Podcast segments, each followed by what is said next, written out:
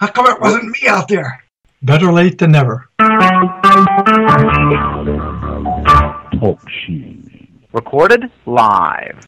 Scuba Obsessed's Weekly Podcast. We talk about all things scuba diving from cool new gear, places to dive, and scuba news.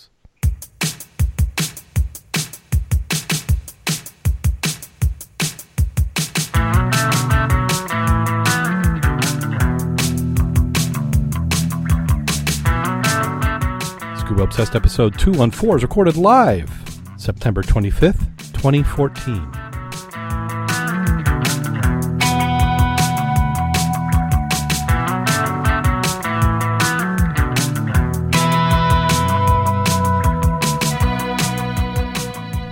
Welcome back to Scuba Obsessed. I'm Darren Gilson from the west side of Michigan, where the days are getting shorter. Joining this, me this week, we have Mac, the dive mentor. How you doing today, Mac? I'm doing very good. And we also have Jim Schultz. How you doing today, Jim? I'm sore, but I'm here. Sore? What's the story behind Yeah. sore? Well, I had to do physical labor today. oh, tell me it's not true.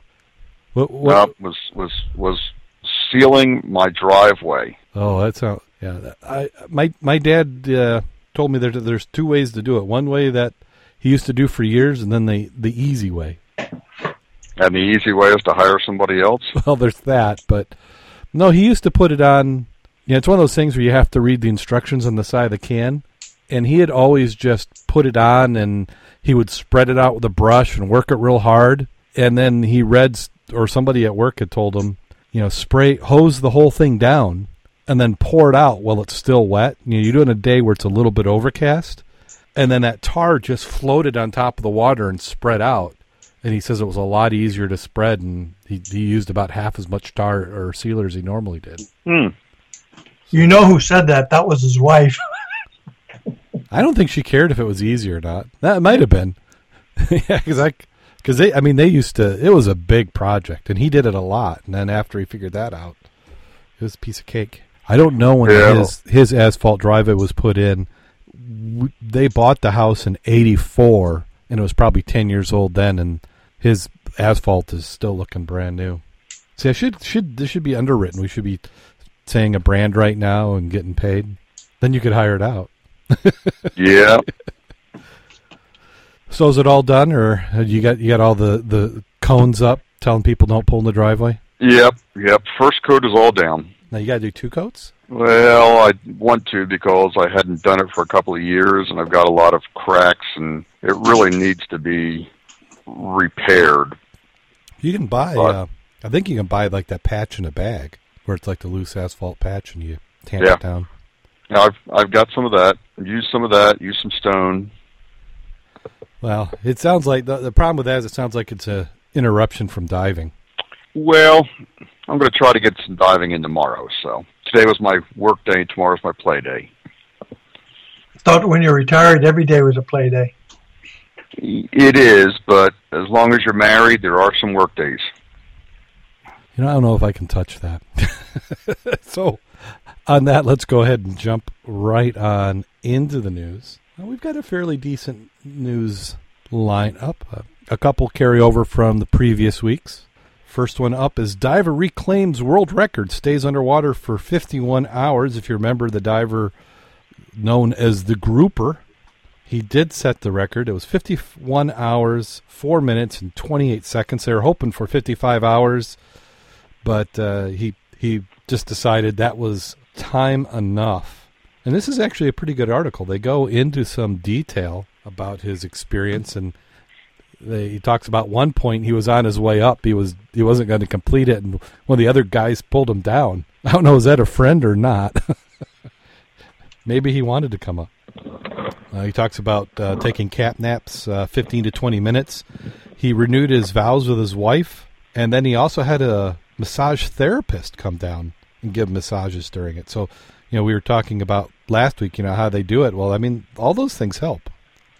He said he's a little chatty, so whenever somebody came down and he was chatting, uh, he would go through air at a rapid rate. So he must have had a couple full face masks, and they would chat back and forth. Yeah, the part he talks about his pruned hands were ashen and swollen. That doesn't sound like a lot of fun. No, Well, and he said he and they said he had a dry suit this time versus last time he did it he had a wet suit. And then the dry suit sprung a leak and he started getting cold. I would think after two days it might be a little damp on the inside too. Yeah, you're going to make your own wetsuit even in a dry suit. You're going to have a terrarium going. After that many days, and especially on a diet of Gatorade, and what is this rice meal energy drink? Any idea what that was? Probably a sponsor. Rice meal energy drink? I've never heard of it. Well, I'm thinking you want something that you can go out the P valve, but you don't have the other happening. If he's got a P valve, it didn't say that, or I did just, it? I just, I'm betting he did. You, you, who would do a 51 hour dive without a P valve? And no, unless you're in a wetsuit. Well, in a wetsuit. I mean, you can't have a diaper big enough. You know, that could be why he terminated the dive. yeah, I would say that I would be. gotta go. Yeah, 51 hours. You know, the the diapers can only hold so much. Well, you notice he had a lot of support, 100 volunteers, and it takes a lot to do something like that. Yeah. Well, 100 vo- volunteers, and then let's just say he's using 80s. What's that? That's a, a tank an hour. What depth was he at again? Um, Fifteen to eighteen feet. Yeah, Uh, we can get an hour and a half, so a conservative hour. yeah, yeah. And he's he's an experienced diver, so he could probably doing Yeah. better than that. About 4 a.m. Saturday, a problem arose when water began to leak into his dry suit. Yeah. Hmm. So that would be an eh, once he had broken the record at that point. Yeah, it's not so much fun anymore. I didn't know that massage therapy kept your body temperature up. Did you read that part, that part I mean, about he the said Yeah, that. I by don't, I moving don't- the muscles around, Yeah. moving the blood, cir- it's blood flow, it's circulation. Yeah, in the chat room, they're saying he used multiple different full face masks of different makes, so the skin on his face didn't get wrecked. Ah, good idea. I wonder why he wouldn't wear a, a helmet. That way he would have a total dry helmet or face, could talk Mhm. very easily, and would also be able to use warm air. Yeah, well, Now- they said he had a, a heater, uh, like a heat pad, wore a heating device underneath the suit to prevent hypothermia. Yeah, because when we read it last week, they didn't talk about the dry suit. They just mentioned, they, I think they even said wetsuit. So I wonder at what point he decided to go with the dry suit. Oh, uh, uh, Jared in the chat room says he went to a seminar before the dive and they showed him, uh, he talked about how he was going to do it. You know, those are all good things. It, you'd almost have to do a dry run. Maybe this next summer we'll we'll find a good underwater charity and we'll do uh, the longest uh, underwater podcast. I like the part about the mermaids itself. Yeah, mermaids help. Did you see that? The mermaids? Yeah, the mermaid swim down. He had his wife was also a mermaid when they when they got married. But it was a convention. Yes, that we need to do that when they're having a convention. A mermaid convention. Yes, sir. Yes. Well, you know what we can do is what see you, you got to think about this in the broader picture. Is we have to have mermaid tryouts, and then you have the the mermaid pageants. Do we want to go Mm. there though? What's what's that? Do we really want to go there? no. I don't know what you meant by tryout. I'm just curious. yeah, you know all the all the casting, you know, and all the parts that go along with that. Ah, Elbow, elbow test. They said he also had an underwater speaker that he invented called the SCULS, self-contained underwater loudspeaker. I think I think those have been around a while. I was, you know, where where it said about uh, after he went up there on the beach, fire rescue checked his blood pressure. hmm Since you've got so many items like that now that you can wear on your wrist, I wonder why you couldn't do that and do it like the Wi-Fi, so you could do that even when you're underwater. The Wi-Fi doesn't have good range unless you got one of those new systems they're experimenting with. But you could, well, and you could. Well, what I've always, what I want to try, maybe we can try that this year, would be to send down an access point on a cable to the surface and see what kind of range you can get. I'm sure That's people what have already. meant. That's what I meant. Something like that, so he himself would know right there what his his pressure was. Yeah. Maybe they didn't want him to know what his pressure was. Well, and and maybe this is just something like a precaution or something. Yeah, I would I would like to know. I would like to know as I'm diving. I'm going to say my blood pressure probably goes really low when I'm scuba diving. That's that's the most relaxed I ever feels when I'm diving. It'd also be nice to know his blood pressure and his body temperature, especially his Yeah, core temperature. temperature would be good. Core temp would be good. Yeah. Even I think the thermometer inserted might be a little irritating after 51 hours. Yeah. Well, you got to do the ones where they've got the. Uh, they have one where they're a radio transmitter and a pill, and you swallow it. That'd be the way to go. But Man. it would be interesting. And again, kudos to him and the support people that provided him the ability to do that. And did they say what charities he was going for? I think he was going for a variety of them again. Well, something to keep in mind if we can get that many people to help us, that we could do something pretty neat too. Yeah, I, th- I think I think maybe that's something we have to have as a goal. We'll do something like that. I'm not so much up uh, set with the world record, but yeah, a little bit of publicity. You know, do something for some charities, maybe something for the preserve. Another world record. We had the Egyptian scuba diver Ahmed Gabr plunged 1,066 feet to set his world record. Which, just to give you a, an idea how deep that is, the New York Chrysler Building is about that tall. He said he felt unbelievable when he emerged from the Red Sea. A Guinness Book of World Records handed him a certificate as the world's deepest male scuba diver. 14 hours is how long it took him. Significant part is he started training for that in 2010. Yeah. Well, that's a, that's a that, how do you train for that? I mean, I I know there's certain things, but you go to 900 feet. I mean, that's Yeah, all deep. I, I imagine you would. Yeah, and and then all your training dives. I mean, you think how about the logistics for a training dive? You know, because he's it's 14 hours, including deco. For this one, your training divers dives are going to be 12 hours of deco. You know, 10 hours. I mean, you've just got ridiculously long amounts of time. Now, the the Navy training that he had certainly helped. Uh, he may have had uh, similar, may- like maybe in that case, it was saturation diving he was doing. Uh, so he knew about the pressures that he could handle it. It was more the logistics being able to do it. Says he Since they- traveled traveled I was with gonna- nine tanks. I'm sorry, Mac. What were you saying? No, I was going to say, I, since they specifically said m- men's record, Mm-hmm. the women's record. Oh, that's two thousand feet. I don't know. Well, I'm just curious because they mentioned it. I, I, I bet, think it's, they, I bet it's quite deep, though. I bet it is. it's gotta be. I'm just trying to think about. I'll have to check my uh, Navy diving contacts. They may know. Traveled with nine tanks and decompressed for 14 hours. Said some of the u- unique moments. A baby white tip ocean oceanic shark hung out with him for six hours. So congratulations to him. That is certainly a feat. And then this one, uh, I just just before the show, I came across this article, and if you want to read a little bit more about it, we do have it on our Facebook page, facebook.com forward slash scuba obsessed, and I'm going to actually go there right now because there's actually pretty good discussion going on. And what we're talking about is a local woman. When I say local woman down there in the Gulf, was denied access to hyperbaric chamber. This is a lawsuit waiting to happen. Yeah. Uh, and so let's go. As a quick side note, Mhm.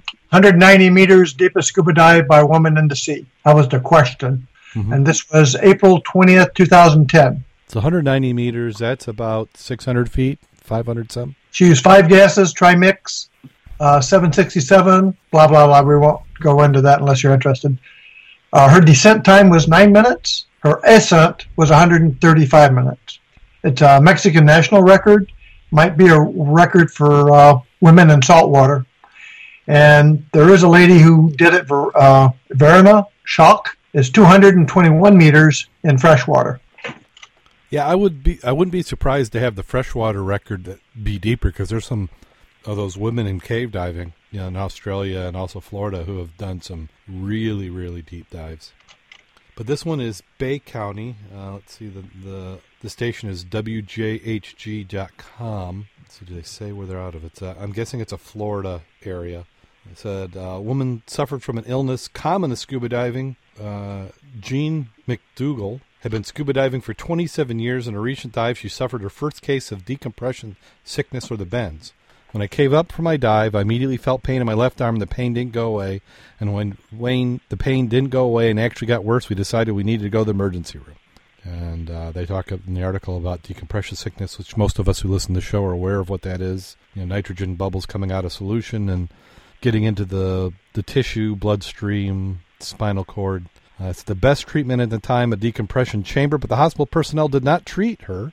They took me back immediately. They said we do not have service diver, we do not service scuba divers for accidents, and the closest one we got is going to be in Mobile, Alabama.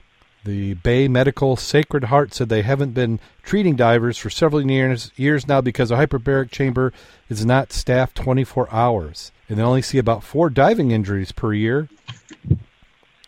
Uh, Divers Den dive master Mac McManus said, That's totally wrong. It's absolutely wrong. If the facility is there and the diver needs, they should be able to go ahead and cooperate. It's especially troubling since Panama City Beach makes itself a, a tourist destination and they t- for the panhandle and divers from dozens of artificial reefs.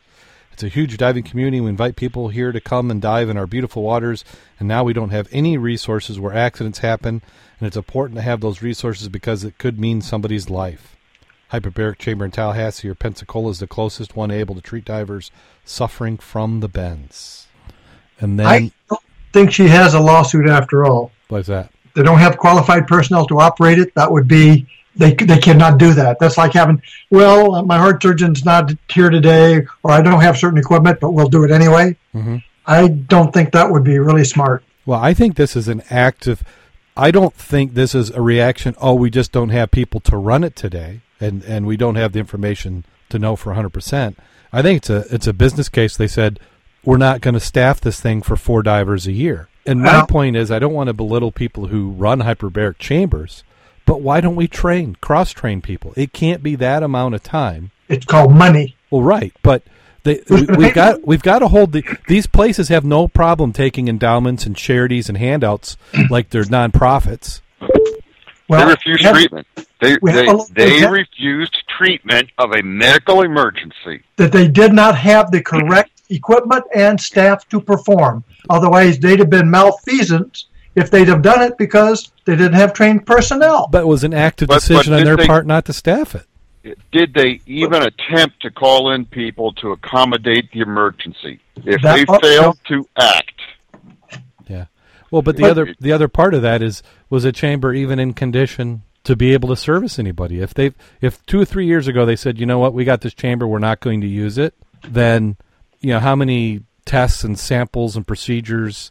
I mean, they might not even known if the chamber was able to take pressure anymore. Okay, we have a local example of this, you know, Well, yeah, we do. Cal- Kalamazoo. where we do our training. Yeah. And what did they do? They do not do that anymore. It's now because of SAS. They are the ones who qualify people and operate it for multiple, like we said, for divers. Mhm. Bronson does have the mono lungs, and they do hyperbaric treatments, but they don't do them related to diving. Well, and that was my point. Also, is that well, what do they do if somebody has carbon monoxide poisoning? They put them in a, mon- in a mono lung. Right. So this place isn't even handling carbon monoxide. That part we don't know. Yeah. Even a mono lung would have been better than nothing. Yeah. So we, we had a few people right away who had been uh, talking about it, and I, I presume they're from down that, that area. We had uh, Webb. He said that uh, he says I live down there and been following it closely. It's a tough issue. Certainly understand the dollars and cents side of it, especially when you're talking about a small and expensive staff. You have to keep on call for very infrequent emergencies. With that said, the diving destination in many southern states within diving distance of closest chambers are over two and a half hours away. So it's a huge concern for the local diving community. Now, my point on that is, why can't you cross train? D- does the staff only have to be for that? You can't you, you can't take a smattering of people. I mean, at work, we provide medical training for people. I mean, I'm one of the people, first responders in the plant.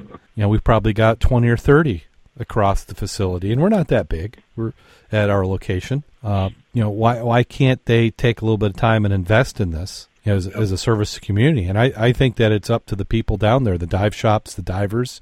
You know, you start asking some questions. This is a political position. Well, Bronson, what did they do? They, They- made it available for volunteers who wanted to staff it, became qualified. They run the chamber now. And, and I think that's a that's Well- a good approach. do they run it for the recreational dives, or are they running it for medical decompression? Not medical decompression from the aspect of are you doing it in their behalf? My understanding is they do it because they are the the uh, medical. No, I, medical is maybe not the word I would look at, but the decompression aspect. If you went there, those are the guys who are going to are going to be working with you. Mhm. That and a big call to DAN if you want the medical aspect, meaning the doctors who know what they're doing from the dive related. They're working in in concert with DAN. Yeah.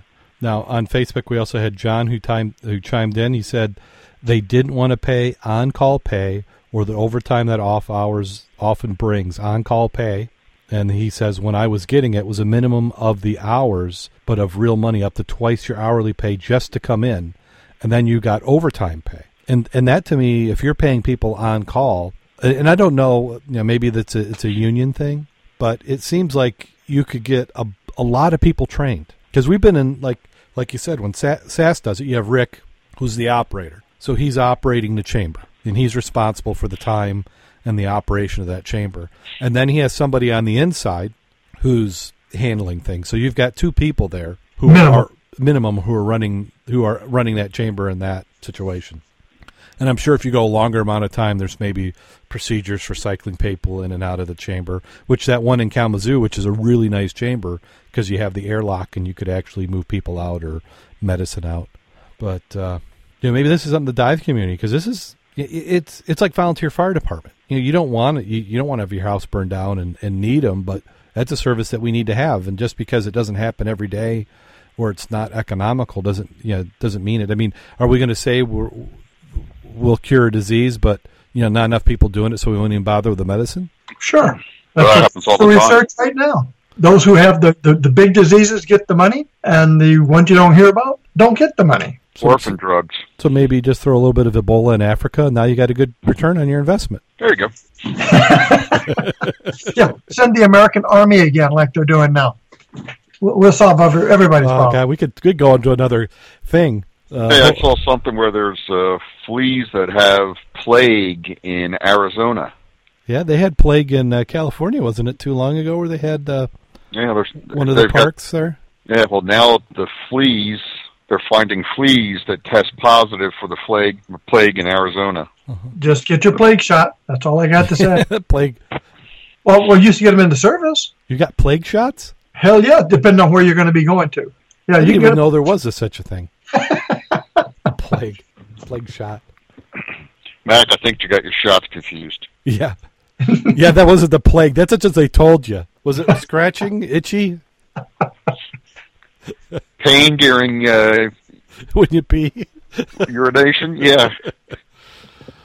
Oh, that's, that's sad. So hopefully, I I, I'm- want to do a little bit more research on this. I want to call around and find out what it is, uh, and, and maybe we'll, we should see if we can get somebody from DAN on and see what their position is because they should, as a as a leader in the diving community on the medical aspect, it seems like they should know it. And what I want to know is, was this chamber listed as a chamber in brochures? I mean, if I go to the Chamber of Commerce, uh, no pun intended, uh, do they have listed that they're a hyperbaric chamber for scuba divers? Where do you find that listing in the state of Michigan for all the different places?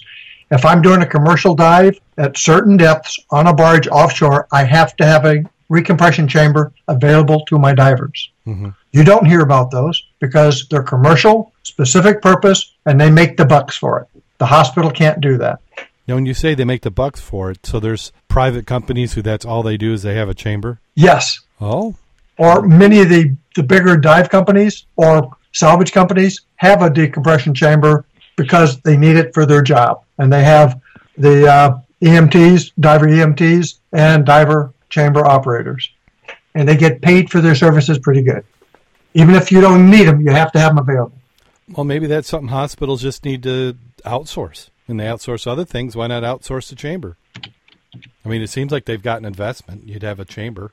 Now, in the photo of the article, they're, they're, they're, they got that's uh, probably one of the smaller ones, aren't they? Uh, Who knows? That could be stock photo, so we can't necessarily go by that. That looks like one of the smaller ones. It's, like a a yeah. like a monolong, put them in a tube, and the lady's got like a something over her head. So I don't know why they're maybe that's just for oxygen. So th- that might be to limit the oxygen just to what she's breathing, as opposed to filling the whole chamber with it. Oh, they use for gangrene, a lot of different items. Yeah. Carbon monoxide is. A, I mean, Rick Sass. If you ever have a chance, and maybe we should help organize another trip into it because that trip helps. You know, it makes him a little bit of money. It keeps. It gives him a reason to use it, and it's a blast. If you ever get a chance to do a chamber dive, that is that is fun. Well, it's not just fun; it's record. You really need to do it if you're going to do any deep diving. Mhm. We were talking about uh, a group did a, another training dive like we do there. One of the members got narked at 50 feet. 50 feet. You want to know that? You do, yeah. I want to know if he's my buddy And if I were the guy, I'd like to know I, I'm going to go a little nutty at 50 feet. Well, it gave me the confidence to start doing deeper recreational dives. You know, because I, I, I didn't know how I'd react. I mean, you know, no, the, even though the, you you imagine, at least I do, what's the worst that could happen? You know, I'm I'm picturing, you know, the pressure causing me to implode or bleed from my eyeballs or something, and to be able to do it in a controlled environment where you're not worrying about all your gear and your settings and everything else. You have somebody else who's handling the pressure, uh, and then also the equalize. You know, to, it gave me confidence on equalizing, going down and coming up, um, Mhm. and then being able to perform tasks. And you start to know I'm I'm a focus guy. I when I get narked, I get tunnel vision, and I get the the, the that focus. So I'm still able to mechanically go, but when I when I'm deep, I feel like I'm a bad dive buddy because I I don't feel like I'm really as aware of what my dive buddy's doing. I'm more focused on whatever I've got. So yeah, we're gonna have to keep keep track of that. Uh, let's see the next. I had one. that same issue with uh, getting narked. it was it was tunnel vision. But Narked was a blast, though. Yeah, do that at 160 feet, and somebody tie your your your feet to the up line, and you wonder why you can't go up. Got a video of that. Was that was that like hazing in the commercial dive industry? No, it wasn't hazing, and they didn't realize they had done that until they looked at the video later, and it's like I never realized I did that. So the guy didn't know he tied the other guy to the It- line. Right, he didn't realize what he was doing. Oh man! So the, how did how'd they get up? Did he un- cut the guy out? He did later, and the guy never realized his foot was the reason he couldn't come up is because his foot was, you know, tied into the to the rope down below. And again, they didn't even realize it till they watched the video, and then they're looking at each at each other saying, "What the hey?" Oh man! Well, then next up we have a long, slow chase by scuba club members to catch fish poachers. This one in Monterey Bay in California. Good Samaritans in scuba gear became crime fighters. The Scotts Valley Scuba Club, led by a San Jose diver, helped the California Department of Fish and Wildlife catch a pair of fish poachers in the Pacific Grove last month. It was a mile and a half slow speed wetsuit, wetsuit chase. Bill Shepard said it must have looked ridiculous. The story began began in Love Point in the Pacific Grove on August 24th. Shepard, along with a dozen or so members of the scuba squad, made made up of the divers from Pro Scuba Dive Center, just finishing up their second of two dives in the protected area of Monterey Bay. Uh, club member Tegan, whose job it was on that day to stay on shore and look out for fellow divers, was the first to notice something was amiss. There were all these dead fish attached to a float, Tegan recalls. she noticed two men emerging from the water carrying spear guns. She immediately signaled Bill, who had just surfaced, to investigate. Bill approached the two men, letting them know they had been catching fish in a protected area where spearfishing was prohibited. Their attitude seemed to be, eh, whatever. There's a big signs around uh, that say that it's not like you can miss it. Bill suggested to Tegan that before that she begin taking pictures of their phone. Well, he called the D- DFW to report the poachers. By the time they knew we were onto them, so they started packing up and walking towards the parking lot. Bill followed the two men, hoping to get a look at the license plate, but the pair didn't stop at the lot. They kept walking up 16th Avenue. He decided the best course to action was to follow them, but at a safe distance. What ensued was an hour and a half slow speed chase in the streets of downtown Pacific Grove. Two men carrying spear guns and a bag of dead fish. In front, Bill in the rear, all wearing wetsuits. It would have given you a pause like, what? Apparently, trying to throw Bill off the trail, the pair of poachers split up at one point, but he stuck with one of them, perhaps sensing the inevi- inevitability of their capture. The diver ended up heading back to Lover's Point, where his truck was. The warden was waiting for him to write a citation. He thanked us and said that the fine for poaching was 500 per fish. They had 10 fish. That was $5,000. Both Bill and Tegan say they love the Monterey Bay and the aquatic, aquatic diversity. We are supposed to be stewards of what we have and protect it. They are proud of how the members of the Scuba Squad performed that day, both in and out of the water. I wouldn't necessarily advise that. I mean, these guys are armed. I would not want a spear point in the chest, but uh, good for them. By the way, I'm sending you uh, information about vaccinations for bubonic and pneumonic. Plague? Can Yes, I, can. I get, can I get one? yes, you can, especially if you join the service and go to wonderful different places. Oh wow, that, that's just like a resort, isn't it? Like you get to suntan on deck, and Absolutely. yeah, yeah. I, I, that's what recruiters always say. this, catch the airplane home. Yeah, yeah. Bill and Ted join the Navy. Oh darn it! I just had to, my next article is the same one. Okay, here we go. Christmas trees. You can't be. Well, Good Samaritans in scuba gear. They jumped right into the water, tracking down some poachers. NBC Bay Area's Garvin Thomas is here with our. Okay, here we go. So, if underwater Christmas trees may be key to saving a rare coral, federal scientists believe they that a spindly structure resembling underwater cr- Charlie Brown Christmas tree could play a huge role in saving rare coral damaged by the Port Miami Deep Dredge project. 100 the $205 million project is being managed by the Army Corps engineers. In August, state inspectors reported an alarming amount of sediment covering nearby elkhorn and staghorn coral, both of which are endangered species. Officials with NOAA are, are attempting to relocate whole colonies of damaged coral to underwater nurseries where they can be restored to health. The nursery technology is simply amazing, according to NOAA Projected Resource Administrator David Bernhardt. Some of the PV, PVC pipe standing up out of the sand with branches going out on either side. The pieces of coral are hung in little pieces of string up in the clean water away from the sand, and they'll grow there dangling from the branches like a Christmas tree ornament. NOAA officials say they're working closely with the Army Corps of engineers and the Florida Department of Environmental Protection to ensure the minimal impact of the coral. An environmental group in the area, the Biscayne Bay Waterkeeper, says it's giving three agencies until September 30 to work out viable coral protection solution or they will take the Army Corps to court. That'll be fast, not. Yeah. Well, how are they going to prove that any of this is working? Same way they do the uh, sand flow, SAM stuff. You put out a dock or a pier like mm-hmm. St. Joe. Yep. And it nourishes one side and starves the other. Is that the fault of the Corps of Engineers because they built it? Yeah. How much are they going to spend to treat this?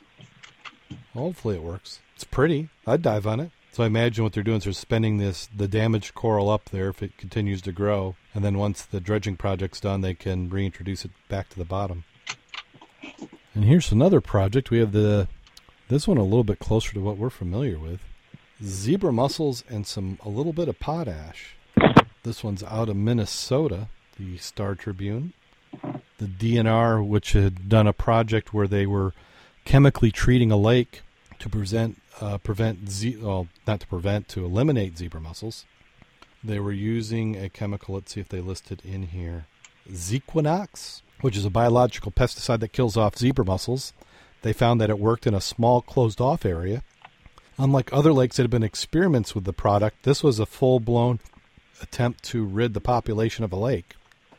Unfortunately, they found uh, 25 zebra mussels outside the area where they had applied the, the uh, Zequanox. So uh, they were attempting to get a permit from the DNR, or the DNR is attempting to get permit. And it sounds like they have to go to uh, the federal agency to get permission to do this. So what they're going to do is they're going to use, they called it liquid potash. And let's see if they have the chemical name. Is it one of those things where liquid potash sounds better than the chemical? Let's see. I'm trying to scan here for the, the name. It's uh, some sort of potassium, I think. I'm just curious, does it work with quaggas since quaggas take over from the zebras? They said the DNR needs approval in the state of Department of Agriculture and emergency exemption from the U.S. Environmental Protection Agency to use the potash on Christmas Lake. Lund said they hope to get approval soon in the potash this fall before the lake freezes. Liquid potash or potassium chloride. So liquid potash is just the common name for potassium chloride. I don't have any any experience with that. Is that is potassium chloride what you use in uh, water softeners to? Yeah, potassium chloride is salt, isn't it? Uh, sodium chloride, salt. Sodium chloride. I'm sorry. Yeah, potassium chloride might also be something that they use for a deicer. Uh, my, I'm the, I never really got into chemistry, so I don't know. But um, said it costs a DNR in the watershed district about nine thousand three hundred dollars to treat a fifty by sixty foot area with the Zequanox. That seems like a bargain. Doesn't seem like much of an area though. They said since then the crews from the University of Minnesota students had been monitoring the lake every day, logging more than 125 hours of scuba diving looking for zebra mussels. And on September 19th, 25 mussels were found about 50 feet away from the contaminated area. Everybody was disappointed, said Craig Dawson, director of the uh, Minnehaha Creek Watershed District's Aquatic Invasive Species Program. But also, realistically, it was always possible. We were never 100% sure we had 100% of the zebra mussels contained. The lake's only public boat launch is shut down in August and will remain closed as crews hope to use Christmas Lake as a testing ground for another possible solution to the fight against invasive species in Minnesota. Nothing is guaranteed with zebra mussels. As a side note, I just looked that up. It also talks about it is effective also for quagga mussels. That was my comment or curiosity aspect. Is that the potash or the uh, the, the Zomax? The So Max. Zomax. I wonder. That'd be interesting to find out how you know, how you apply it, how concentrated, how amount of time it has to be on. I mean, is that something where if you had an intake, like you know, say the water at the nuclear plant, is that something where they could inject it as they're intaking it and that would fight it, or do you need to have still water? One would think you'd want to have still water so you'd have a concentration maintained. Uh, I'm sure it's something like um, sonar that they used in uh, Pawpaw Lake Mm-hmm. for control of the other invasive species, but specifically milfoil. And again, what they do is they do spot treatment, meaning higher concentrations in areas that they can't clean up very easily with their standard. So they're they're actually giving it a hot shot. Mm-hmm. I'd imagine this has got to be the same way. Yeah, so they give it a little bit of blast and hopefully, uh, and you really want to poison them or make them sick if you're trying to get rid of the the mussels. Right, and this is really relatively new, maybe two years old. Mm-hmm. They've been doing a lot of work with it. And the tough thing is to fi- like, the, and they talked a little bit in the article, is what is your bycatch or uh, unintended effects? You know, you're trying to go after quaggas, but are you killing everything else that's in the lake at the same time? I don't know how big the lake is either. They said They're this one was talking- smaller. Yeah, 50 by 60 area was $9,300 they charged. Well, that's why I was curious the size of the actual lake. Yeah, they Yeah. they said uh, in Minnesota they have um, the zebra mussels infested nearly 200 waterways. They said they've been focusing on prevention through education, increased boat inspections, and new boat restrictions. I think we covered that in a previous show where they were restricting where boats could go and move and processes. Uh, let's see, do they say how big the lake is? Because they, they, they chose this lake because it was relatively small, con- contained, and they know about they, they think they know the infection date. They're saying it the zebra showed up in August, which is a little suspicious, wouldn't it be? If it showed up in August, that all of a sudden you're treating already in September. Mm-hmm. I am not familiar with anybody working that quick. Less They normally treated, lake. you know, they treated the water at Pawpaw starting in the uh, spring, and then they did the shock treatments in the first part of the summer, and then they did a second shock treatment in certain areas in July. But that was where milfoil, wasn't it? Yeah, milfoil was their primary. hmm Have you heard anything back on that since you did your little photos? Did anybody get too upset? I did not hear anybody, and I don't know if that was because they don't want to know. Because if they know and, and acknowledge the photos and the video, they have to do something. Ah, yeah. So you're not going to hear. But I think I would give it to the people who paid to say, "Hey, it's not as effective. Negotiate a discount." I mean, I tell what you do at work. I mean, when they, you know, we're we're a printer. When somebody sends us bad paper, we get, you know, we get money back for that. If I can't put ink on it, you know, that's your problem. Uh, in the chat room, they're asking if zebra mussels can be harvested for anything such as dog food. No, because of they concentrate the toxins to the thousands, and therefore it would be really bad to eat that. And that's why a lot of the other animals do not also ingest them because they basically poison the, the whatever eats them. Mhm. Now there is an exception. After the big die off, they, you know, their levels just blossomed, and they got so big, then they started dying off because they couldn't feed themselves. So we're down at the sustainable level now, which is really, really down compared to what it was a couple of years ago. Yeah, because it's not uncommon to be on a wreck and not every inch of board is covered. Right, and that's brand new over the last couple of years. And a lot of the fish that used to not eat them 10 years ago do now because that's all the hell there is.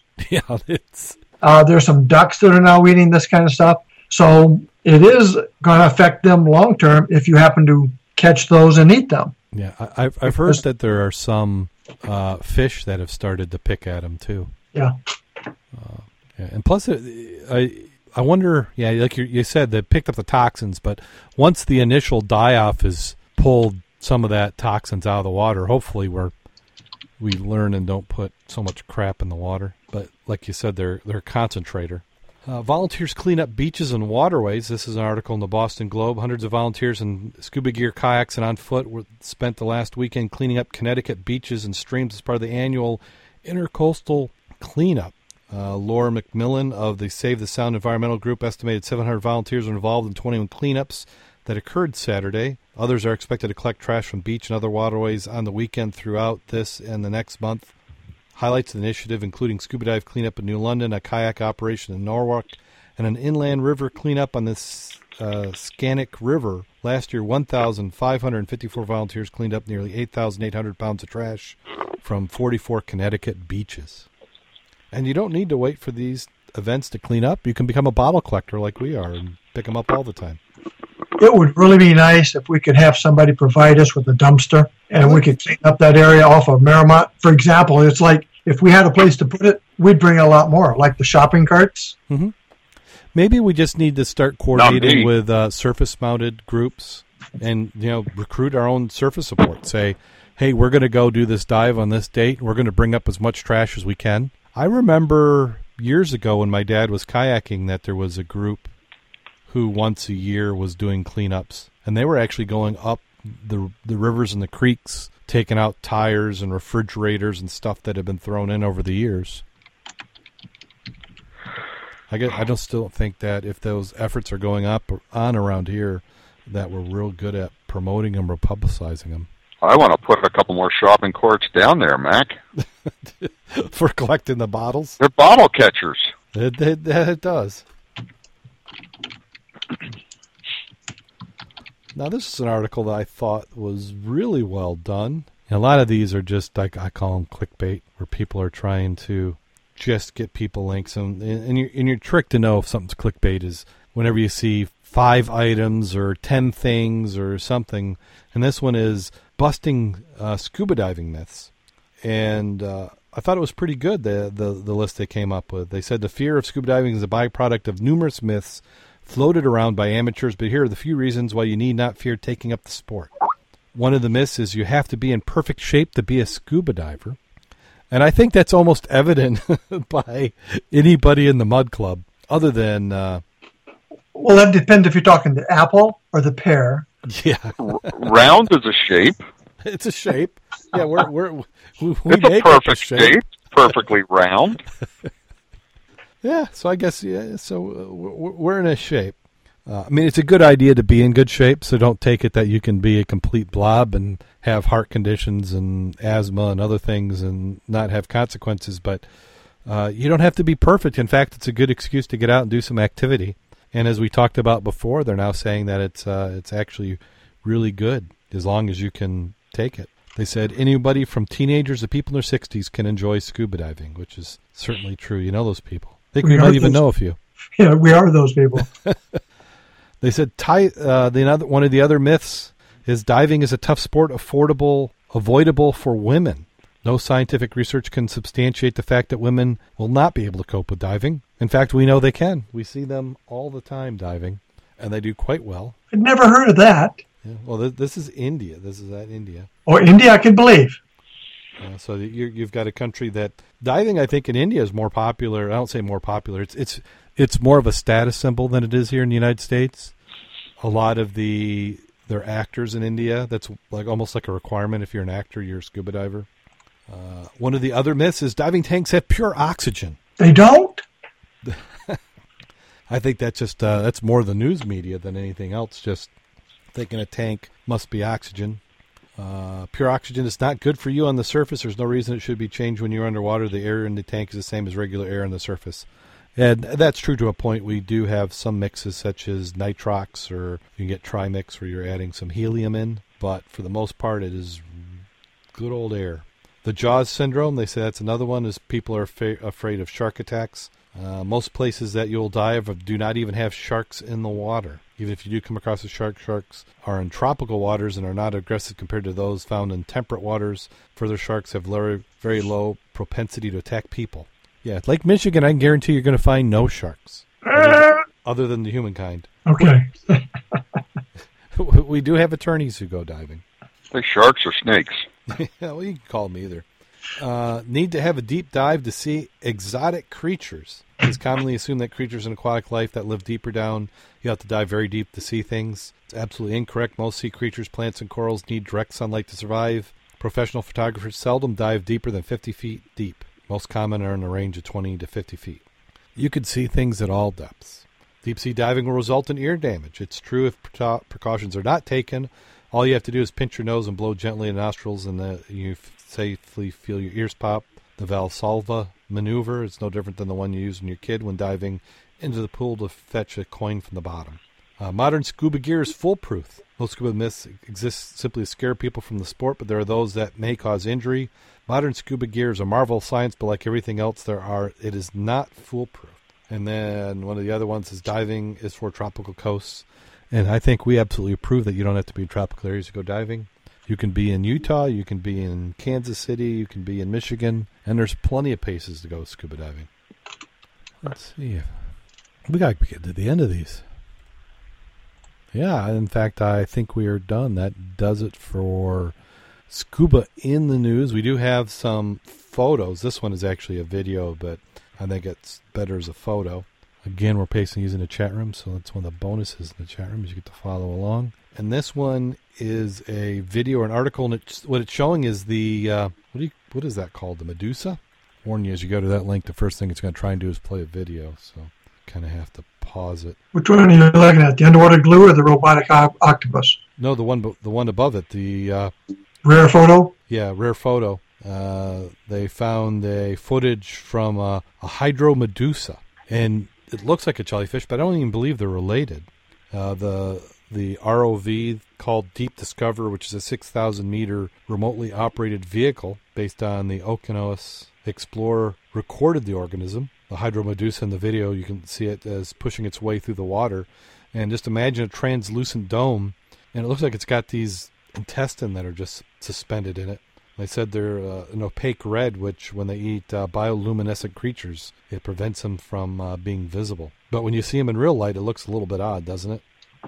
So that was uh, highlights of their dive on September 6th in Washington Canyon.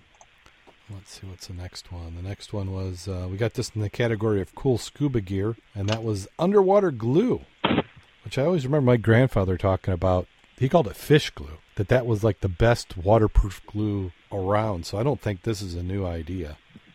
Uh, when he would use it, he would use it a lot of times on he made model boats or uh, when he got into making bigger boats and sailboats. Uh, his mom would ban him from bringing anything he glued with it into the house because it stunk so bad. But this is an underwater glue inspired by shellfish, shellfish that might help repair ships. And they go into some great detail explaining uh, how this glue came to be. They said it will hold on tight even the worst storms can be very difficult to detach, much to the exasperation of the maintenance crew. The uncanny ability made it possible for the very sticky protein secreted by the animal called mussel foot protein. They said scientists have engineered E. coli bacteria to produce the same proteins. Uh, unfortunately, the matter wasn't nearly as adhesive. This time, the MIT engineers took an alternate route. Well, they engineered the same E. coli bacteria to secrete these proteins. They were careful not to add active genes that also produced curli fibers. Curli curl fibers were fibrous proteins that naturally joined together and self-assembled into much larger, more complicated compounds. More familiar, these fibers join to form a biofilm, slimy layers to protect bacteria growing on the surface. So maybe we'll have some good glue. Well, that's that nanotechnology for you. Yeah, because they're using the, a lot of uh, microscopic nanotechniques, as I highlight in the article.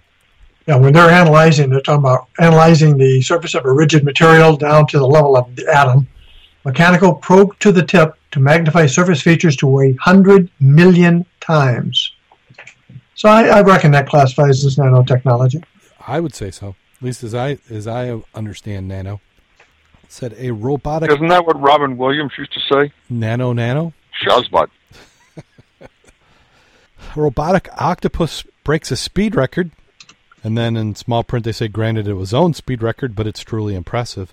And this is a, a, a cool video. It was interesting to watch. It, it kind of gives you an idea. Uh, what it is, it's a, if you, if you, it looks just like an octopus, multi arm robot uh, made out of, uh, some of them are made out of silicone. And they actually show it swimming around uh, in the video. They also show it walking along the bottom. And think about it. If you had one of these that was autonomous, just let it go out and find some shipwrecks for you. The speed is uh, a half a body length per second, with propulsive forces up to 10.5 newtons were achieved, with a cost transport as low as 0.62. Which I don't know what that means, but I'm guessing that they were pretty happy with it. If you want to read more, that was presented at the IEEE International Conference in Intelligent Robotics and Systems in Chicago, Illinois. So that does it for Scuba News. What about the video? Was there another video? Darn it. The world's deepest pool? Oh, world's deepest pool. This is one you've got to see. It, I, I want to build one, and I want mine to be uh, 10 meters deeper. you got to, I mean, you got to outdo them. But this video, watching it, let me see. I can, I'm going to pull this up. I'm not going to play the video on here because it's really nothing exciting to see. The, the, the, I'm not saying it's not exciting to see. I think you should go and see it. I'm just saying that for a podcast, to hear music and bubbles, it doesn't really translate that well. I like the mermaid shot. Yeah. Uh, the pool's called Y40, and it's the Hotel Terme Millepini in Pandovia. It was opened in June, which we've talked about. Deepest pool in the world at uh, 138 feet. The pool is designed to train scuba divers as well as underwater photography and scientific research. But in the video, they're showing free divers. And you have to think about it. This is perfect pool for free diving. And like you said, Mac, I love the dress code that they have in there. Yeah, they do. Yeah, typically, like around here, if you're hitting below 100 feet, you are going to be much more covered up than that. And that, Well, you saw the surface shot of everybody waiting to get into the water. Uh huh. Definitely have women in scuba here. Yep. Temperature in the pool is between between 90 and 93 degrees. That's got to be too hot. Well, you definitely cannot wear any more than what they're wearing if you're doing that. But you you think about it, there's no place else in the world I would guess, other than I guess maybe some tropic locations where you can get down that deep. Up here, you would be at 39, 40 degrees even in the summer, and here they're doing that. So if you're doing some practice, you get and you get your deep diving certification. You go trimix at this depth and never have to put on a wetsuit. Almost seems like cheating. It is cheating. It's okay. I do it. Come on. Uh, Where's the billionaires who listen to the podcast? You just kick in a little bit money. We'll name it after you. We'll call it the Bill Gates, Carlos Slim, Warren Buffett pool. Don McElhaney. Don McElhaney, Cool. Whoever the hell that is. the richest one of all. Finder of lost things. That guy I know. And they got some of the photos. Oh yeah, I see. Oh, I've seen the one you're talking about, Mac. Yeah, okay. I figured you would eventually. It took me a little bit. I can't look away. Oh, and that's oh, they even that's that's they they've done this right. I I want to do something like this so bad in our area. They've got a viewing walkway in the pool where you've got people who are who can walk through it, kind of like you've seen where the the aquariums where they have people walk through them. They have viewing windows.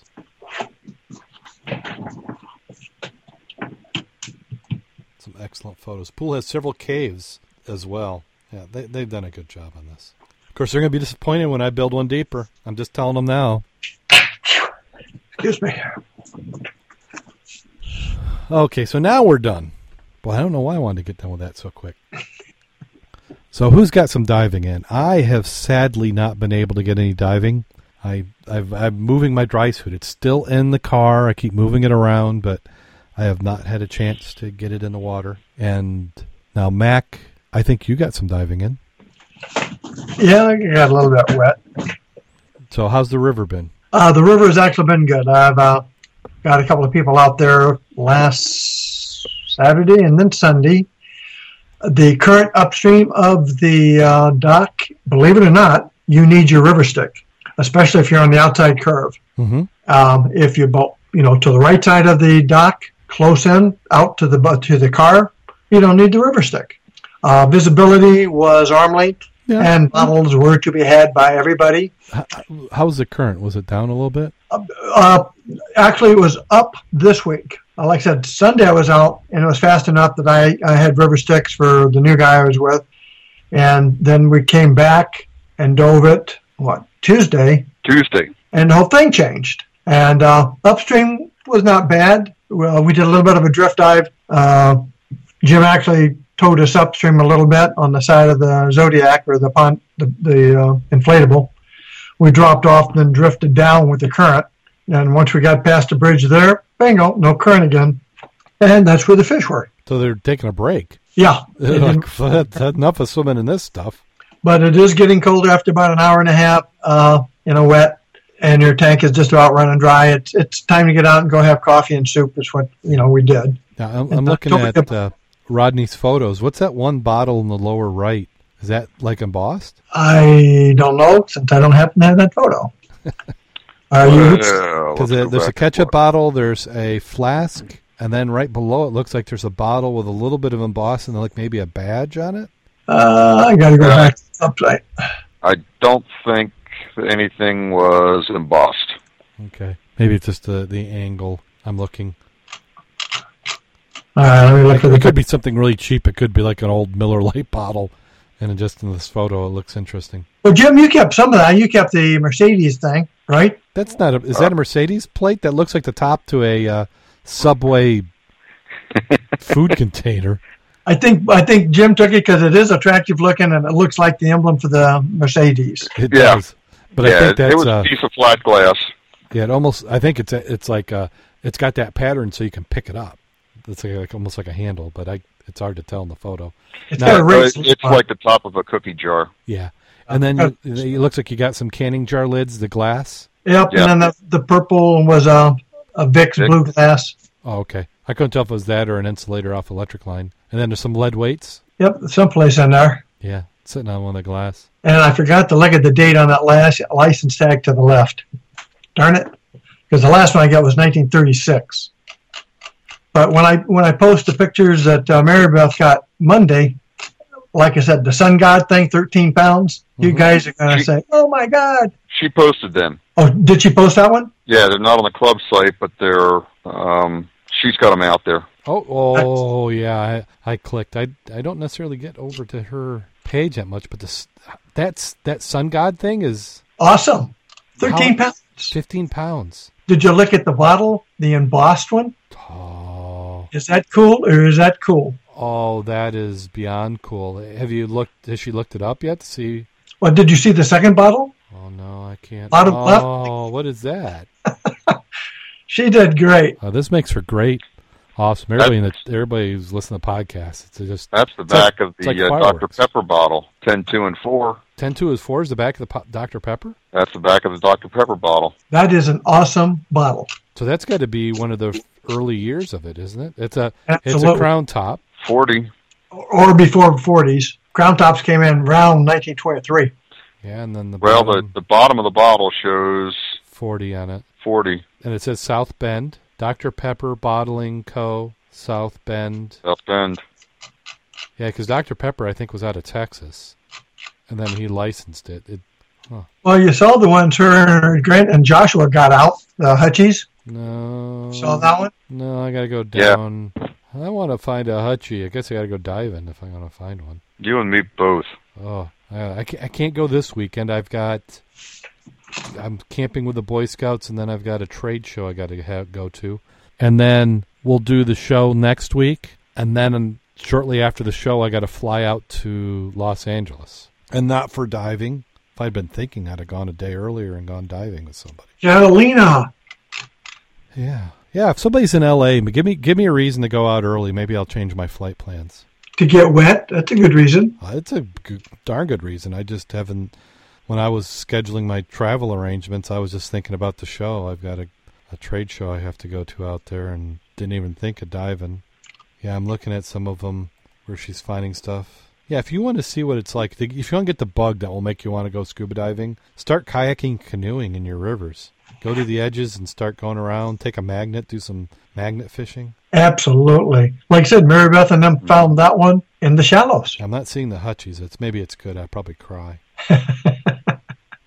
And you don't have to dive. Just get your gear on and snorkel it. Yeah. You know, four foot of water, there's amazing items that you can find.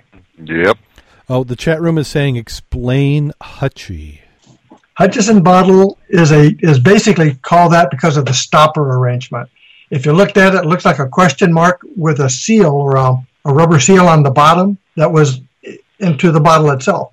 You use it like a, a the hook you used to do for button hooks on shoes. You'd pull up the top, and that would seal it, especially if you had carbonation in it. And then when you're ready to drink it, you use your palm, hit the little part of the metal that would stick up. I would go back down, you'd hear the pop, and drink your bottle. Also, Hutchie bottles are usually at least 100 years old now. They're thick glass, and generally they're embossed, and they're absolutely great to have. And if you go to the club site, you can see them. Uh, when he says club site, that is mudclub.scubaobsessed.com. Click on treasures. When you see something that looks like a soda bottle, but it's you see like wire and a, a top on it. Maybe let's let's go. It's a, like a short soda bottle. It's got a very short neck on it. Yeah, I'm gonna, I think we're going to give them a link in the chat room so they can find it. Ooh, chat the website.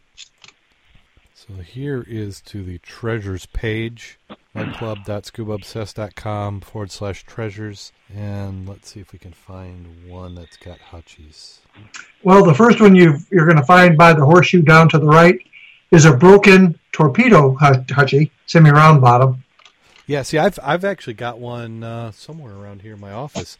Except mine doesn't have the top on it. Mine's got mine's in the same condition as that one. Right. And the sex rocks, we'll have to explain that to you separately, not on the air. But sex rocks are really interesting. Let's see. And if you go all the way down, you can see Joshua's fine.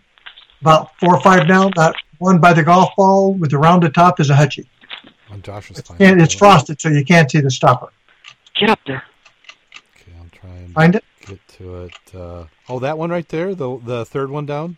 Well, it's got two milks, a hutchie, and a jar, Oh and two. no, this this one's not a. This is a corker. Oh darn it! I closed the window again. It's like the third time I've done it. Well, that involves Sheboygan one is the one I gave to the museum a couple of weeks ago. Now, what kind of uh, credit do you get for that? Do they get your name on the plaque, or Uh, no, if I'm lucky, they don't even identify me. you don't want to be identified? Okay, yeah. Here, here's one that's uh, here's a hutchie. Like you said, it was Joshua's find, and that's the third one. So you got the two milk bottles, and then like a jar, and then that's a hutchie. Now that one's missing the hutchie part, right? well, yeah, it's frosted, so you really can't see it. I'm looking for another one. It's way down. If it's a sample find from under the main St. Joe Bridge, you will find a nice hutchie embossed, and you can barely see the image of it if you blow it up. Oh, the sample finds. Okay, I'll click on that one. I'll give them that one too. The hutchie is the yeah that that one's a little bit better, and that shows a little bit more the classic shape of a hutchie. Yeah. But it'd be nice to find one to have one that shows the mechanism. now, what what prop? Because in the because you had corkers long before you had hutchies, right? Yeah, and actually, corkers, you had cork, you had wooden stoppers, and I, I was at the museum up in Sheboygan and talking to a bottle collector. We have never found a bottle with an internal screw. He had one, and the and the wooden piece that actually screwed into it. So instead of on the outside, it was on the inside of the bottle. Hmm. Freaking awesome! Wonder what the reason for that was. Did they so you screwed it in, and then the liquid would would make the wood swell and seal? And seal. Yeah, you got to remember that. You know, the, you had the the pre-industrial revolution. Everybody was trying to invent everything. some of those I found out with him is there's also where there's like a like a quarter, only it was really thin and it bent in the middle, and they actually put that in the inside of the bottle. Now, how they got it out, I don't know.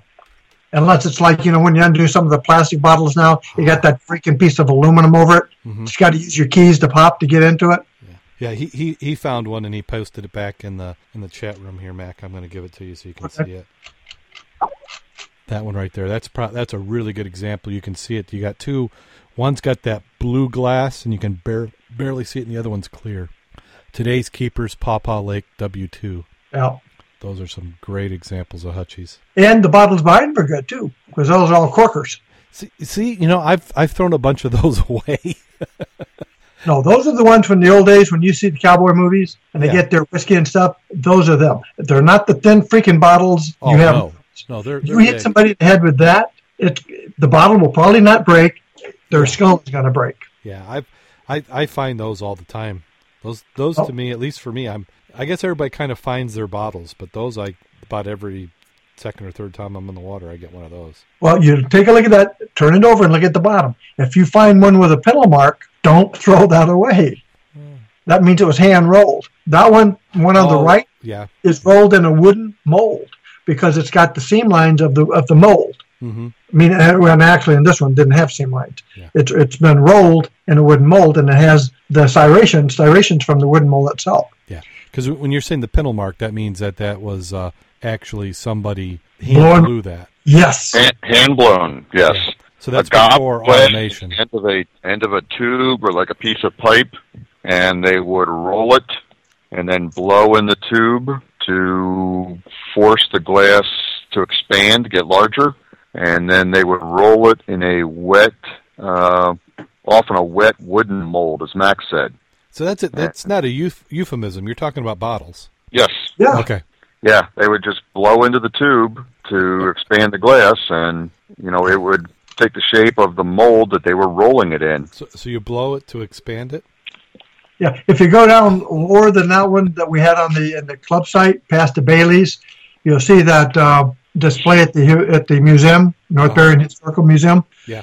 You'll see Hutchie's there in the middle. Plus, you'll see the biggest one I found on the right hand side is a quart Hutchie. Now that is a big boy there. Yes, it is, and that was found in four freaking feet of water, standing there in the sand.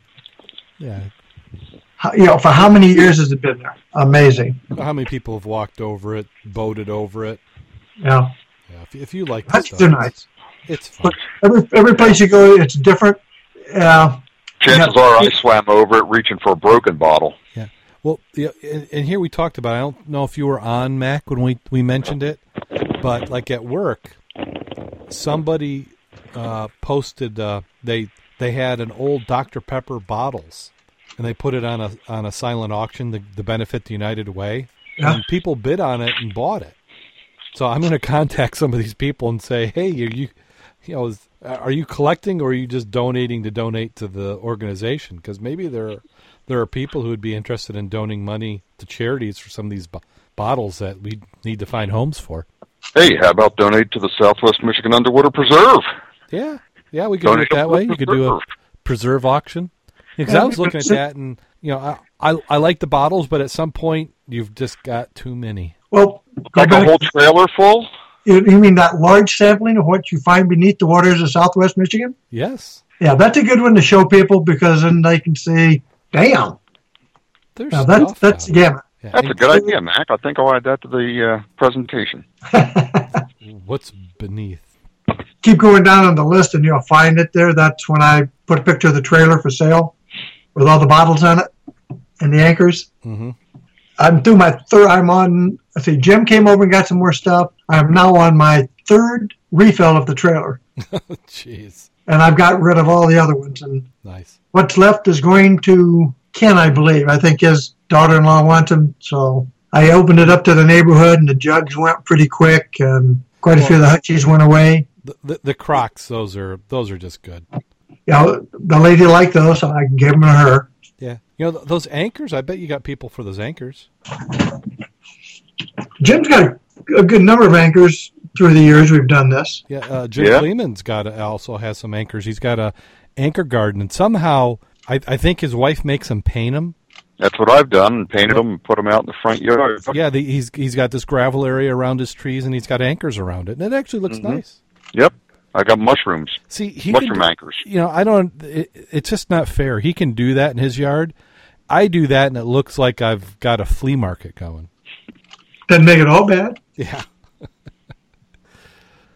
well, I'd like to thank everybody who came to the chat room. We had quite a few people showing up. People are, I guess, are getting used to the fact that we have a chat room going. We're going to try and keep that going. We'll have a show next week. The following week, I do not think I'm going to do it. Uh, It's my travel back from L.A., and I just don't know that with air delays and everything, I want to try and count on doing a show. So we may have a bye in two weeks, but next week we should be good to go. Oh, why don't um, you just stay in LA an extra day and get a dive or two in, and Oh yeah, yeah I could do that. I'm you know, that. just I'll prove it. yeah, you're going to prove it. It's on my expense report. I can, hell yes, I'll sign anything. you want. Let's see here. So uh, um, the preserve. Who, who's next up on the list? I, I haven't got dive southwest. So it's diveswmup.com, and let's see who's the next one up. We got to be. We're getting close to the end. Uh, we did Sequatics last week, and yes, we have Seaside Dive Shops Incorporated out of St. Clair. you know, we Yeah, haven't been over there to dive the No, St. Clair. haven't. Yeah, It's not too late. yeah. The water's still liquid. Yeah, that's that's still a good one for later on. in The Yep. www.seasidediveshop.com. 586 772 7676. Stop in, say hello. Yep. 28612 Harper Avenue, St. Clair Shores. Looks like they're a full service dive shop, also providing PADI instruction. Another dive shop I'd like to thank for sponsoring the Southwest Michigan Underwater Preserve. And for a simple membership of $25, you can get two free air fills from Seasides and a bunch of others, which it looks like, what are we, about 25, 30 air fills? We're, we're close to 30 air fills now. Yeah. Yeah, a- As, as a side note, Jim, did you ever pick up your card when you left it up north? No. And neither did I. Mine is still Really? in your possession too. Yeah. Well, I can make sure you get another one if you need it. Yep, I was going to mention that to you because they weren't sure if it was one or two. The lady who filmed my hair that time. Mhm. Yeah, I told them not to give you any. I know she told me that, and that's what I told you. You just fill the tank with water. That way, it, uh, you get more value by weight. Yeah. Yeah, yeah. That, you know, we could prove then that Mac has gills. Yes. okay, Mac, you have anything you want to plug? Oh boy, I can't think of anything right at the moment.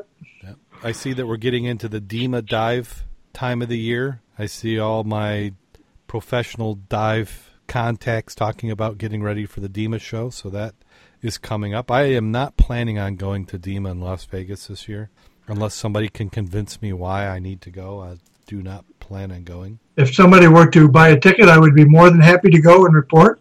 You know what? If you you get us a couple tickets, we may find a way out there. I can no get problem tickets. getting out there. I, I need the fund for the aircraft. You know. Now, Matt, could you fly us out there? Yeah, one at a time. It'd be a long trip. long trip. How, how, how Yeah, Darren, we need a couple passes to DEMA. need a couple passes? Well, I can get passes. I'm not. I don't think we got a problem getting in. Now we can get that. Yeah, there's. Uh, I've I've had numerous offers. Uh, I didn't I didn't put in the paperwork this year for DEMA. I think probably the press passes are probably past going, but we have other other outlets. We could go incognito. I'd have to wear Groucho glasses, but uh, we could get in. Mm-hmm. But yeah, I'm I'm, I'm thinking maybe next year. Yeah, I, and I, this is I'm I like a broken record. I say this every year, but maybe Orlando's the one to go. Yeah, because what what diving is there in the desert? Other than I'll bet we could find someplace. Pools, clean out the change in the in the fountains at the Bellagio. Well, you know, I'd do there's- that in a heartbeat. there, there is a dam near there somewhere. Mac would find a hutchie in the Bellagio. Mac wants to swim with the mermaids. yeah, well, you've got I- the I've uh, Cirque du Soleil. They have an underwater show. Yeah, I have missed those mermaids the last two years because that last time I think it was three years ago. Yeah. I just needed an updated photo. hmm Well, is it getting to be that time? I think it is. And I think these are going to be equally bad, and we may have used them before. I cannot remember. So Mm. we'll, we'll do two of them. Oh, maybe we could do three of them. How about we do a triple play? That way we make up Uh-oh. with somebody. Wow. Yeah. Okay.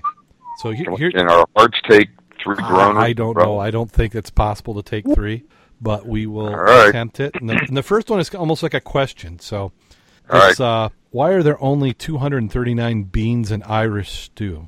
You, you guys, I don't. you I don't any know. Because if you add one more, it would be 240. Okay. Yeah, you need to do the accent better. I think uh, I, I I don't do Irish real well. Uh, okay, so here's here's the next one. Okay, a pirate walks in the bar with a peg leg, a parrot on his shoulder, and a steering wheel in his pants. The bartender says, "Hey, you got to be steering wheel in your plant your pants." The pirate says, "Arr, I know, it's driving me nuts."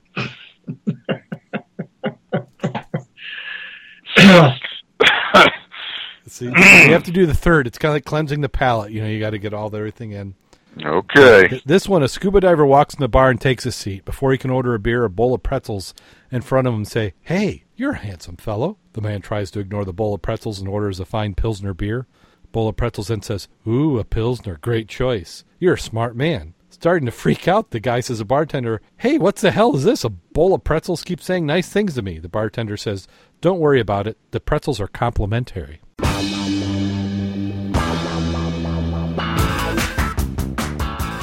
Okay, actually, those are not too horrible. Those are pretty cute.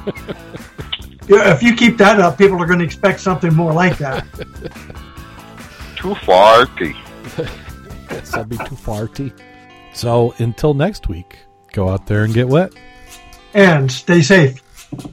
And just be glad it didn't damage any mermaids this week.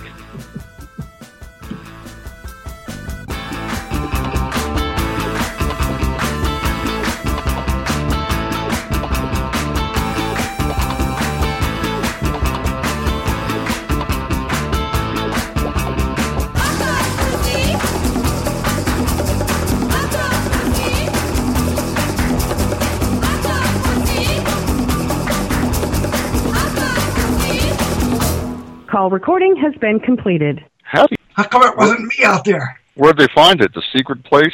They were doing, uh, they, they launched up by the dam, I think, came down, and they went into in the shallows and were picking at bottles with their with their paddles. This is there's bottles all over the place, and it's like I want to go there. You and I need to go to that place that I told you and check that hole out. You know, I, I think I, I feel a sickness coming on. Mm-hmm. Well, you need to get out there now because the water is starting to get chilly. After an hour and a half, that's about done for me. I'm getting chilly out there now. Yeah, but that's I got a dry suit. I'm immortal now. yeah, that's true. Yeah, famous last words.